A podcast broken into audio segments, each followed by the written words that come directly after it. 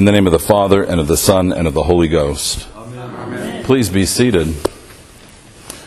This is the second Sunday of Lent. We have six Sundays, including Palm Sunday, on our way to uh, Holy Week, to Good Friday. As you remember from Ash Wednesday, our purposes in Lent are self examination. We're supposed to be examining ourselves and uh, seeing clearly our own sin, and so our need for a Savior. The practices by which we do this are fasting, almsgiving, regular, focused, disciplined prayer, and a focused, disciplined reading of God's holy word. These four acts are a kind of a window washing, a cleaning, so that we can better perceive ourselves, our own intentions, our own acts, so that we can again more clearly see our need for a Savior, so that on Good Friday we can understand with true compassion and thanksgiving what our Lord has done for us. We know of our need for a Savior. And then, having received that great love and compassion from Him, we can better rejoice and celebrate Easter Sunday. So, as we look at these acts, we start to think about uh, what it means to have faith and what it means to participate with the Lord. And of course, to do that, we have to go all the way back to Abraham, who is the father of faith.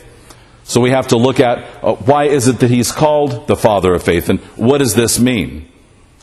So Abram, as you see, has left Haran, and we see specifically that the Lord tells him to leave his family and his home.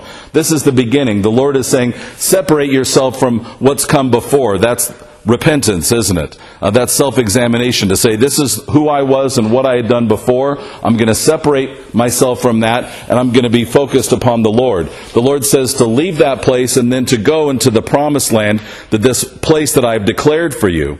It's important that we recognize also that Abram had not been there. He did not know what that land was, he hadn't seen it before. And so, this is important for us as well when we consider faith that this is the Lord telling us to do something that we've never done before. To leave something that's familiar, to leave what we've done before, our old habits and our own practices, and to go to something new that we, we haven't seen or tried. And so at the beginning of this uh, is where a lot of people get stuck. They think that uh, just to know that the Lord speaks or to know that the Lord is, is enough. Right? And this is the, the, the falsity of the Enlightenment and, and of so much of modern day thinking uh, that just a belief in the head or a thought in the mind is faith.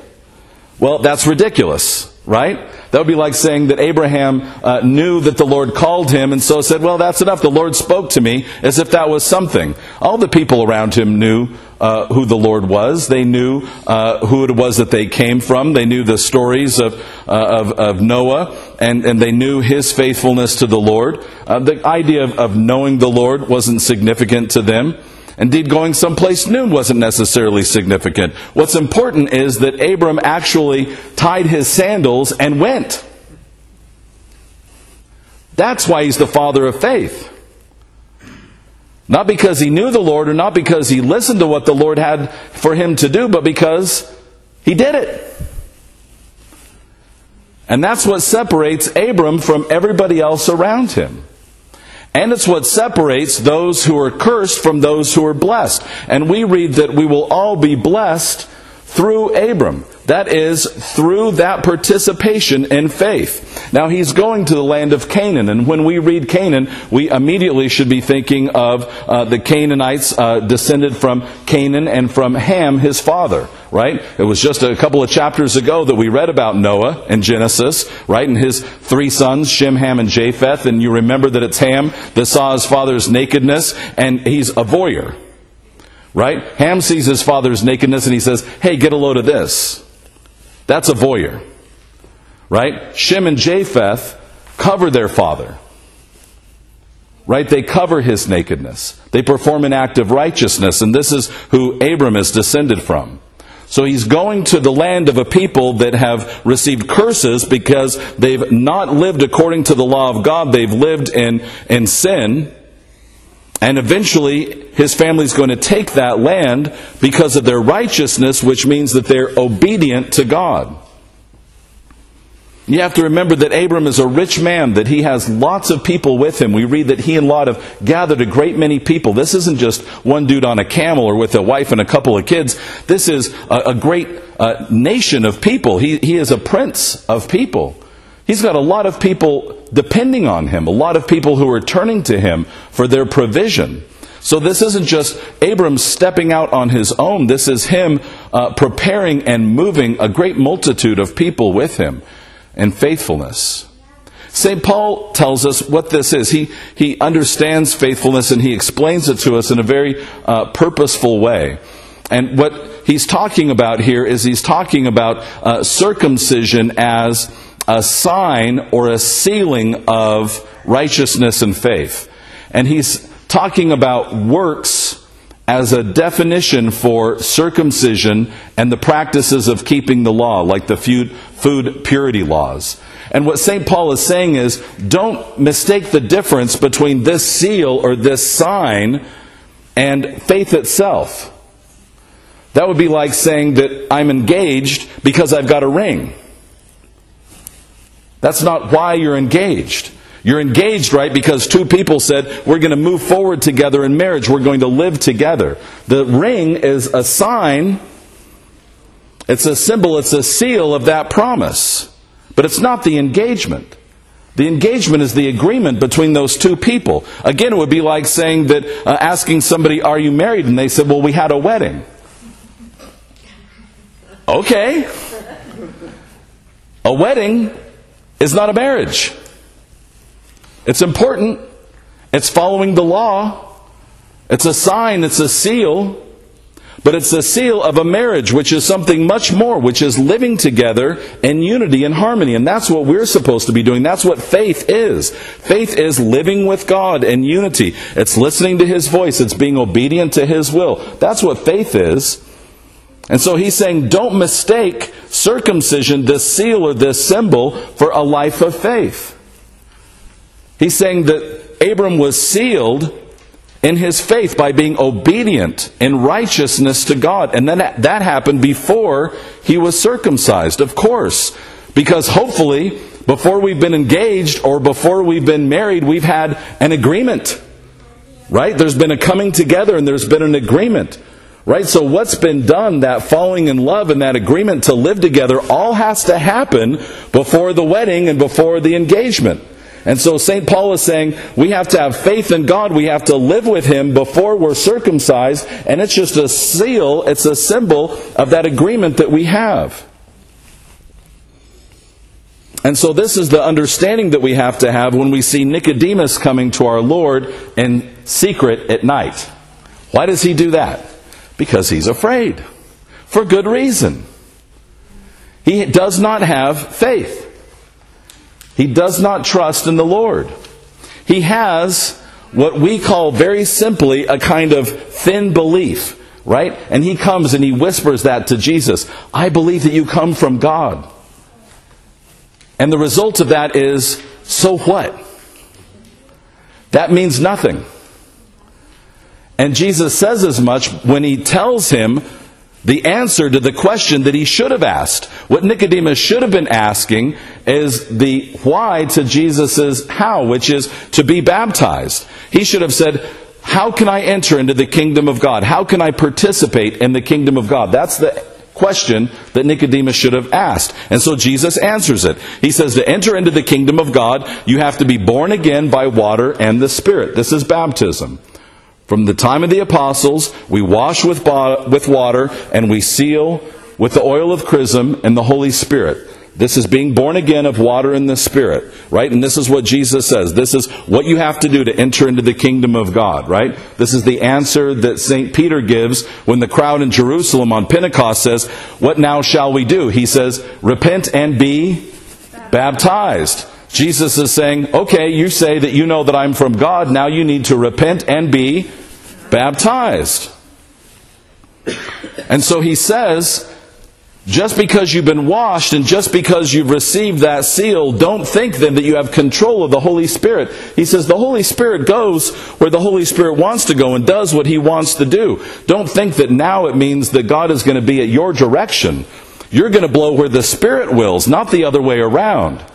So don't get confused in thinking now that I've been baptized, I can take control of my life and do things my way and tell God what it is that I want. This is another confusion that people have in the church. Well, now I've got faith, I can start telling God what it is that I want Him to do, and He'll do it. And Jesus is saying the Spirit blows where the Spirit will. It's our job to follow. And then He goes deeper than that, and He gives us this incredible allegory or analogy for how it is that we're supposed to live from the wilderness wandering of the Israelites. This is, to my mind, a very strange story. Do you remember this from uh, the uh, from the, the wilderness wandering where they're sinning against God and He sends snakes to bite them and they're dying in the wilderness from these snakes? Do you remember this story? And so uh, they're crying out for help. And so Moses turns to the Lord, and the Lord tells him something that, to my mind, is very strange. He says, Make a brass serpent and put it on a pole, and tell the people if they look at the brass serpent, the snakes will no longer be able to kill them. That's a strange thing. What's so strange about that? It's a paradox, right? It's what's strange about Christianity. A paradox is two things that seem to be contradictory that are actually in agreement. So the brass serpent is reminding the people sin is dead. God is one. Those snakes are dead to you. They have no power over you.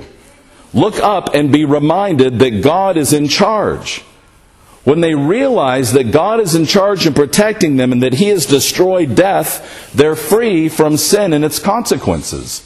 This is why Jesus says, You have to look upon me who has been lifted up by the Father, and the same way as that brass serpent. We look up to our Christ on the cross, and there's not magic that happens when we see that, but we're reminded that death has been destroyed. He's destroyed death. He's won. Sometimes we start to get really anxious, don't we, about our lives and what's going to happen and what are we going to do and what about all these dangerous things and oh no, doom and gloom, what, what's going to happen? We get into all this fear and we get ourselves all worked up. He's won. And when we look at him on the cross, we're reminded he won. Death has been destroyed. So Jesus is saying, remember that God is one. You have nothing to be afraid of. Follow the Holy Spirit and baptism and be renewed in faith to live in relationship with God. The great thing is, we see Nicodemus do this. This isn't the last time we see Nicodemus in St. John's Gospel. He comes again a few chapters later. This time, he's actually grown in faith. So he has the courage now. He has the courage to speak up in front of the Sanhedrin. He speaks up on behalf of Christ in front of the Sanhedrin. So now he's gotten the courage to speak boldly. But that's not enough either. We see him yet again. And he's counted as righteous along with the myrrh bearing women, who are examples of courage and obedience to God. Along with the myrrh bearing women and St. Joseph of Arimathea, when Christ is dead upon the cross, they have the boldness to go to Pilate and to receive his body and to care for it in love and compassion. Nicodemus, along with St. Joseph of Arimathea, risks everything his wealth, his social standing, everything that he has, he risks by caring for Christ's body and laying it in the tomb. And he has become now a very public disciple. And that's the path that we are invited to take with the Lord as well. We're not relying on a seal. We're not relying on a symbol. We are growing every day in faith, which means obedience to God in righteousness, putting everything on the line to serve Him, so that we may, with Abraham, be children of God in faith. May we serve Him with boldness this day and forevermore.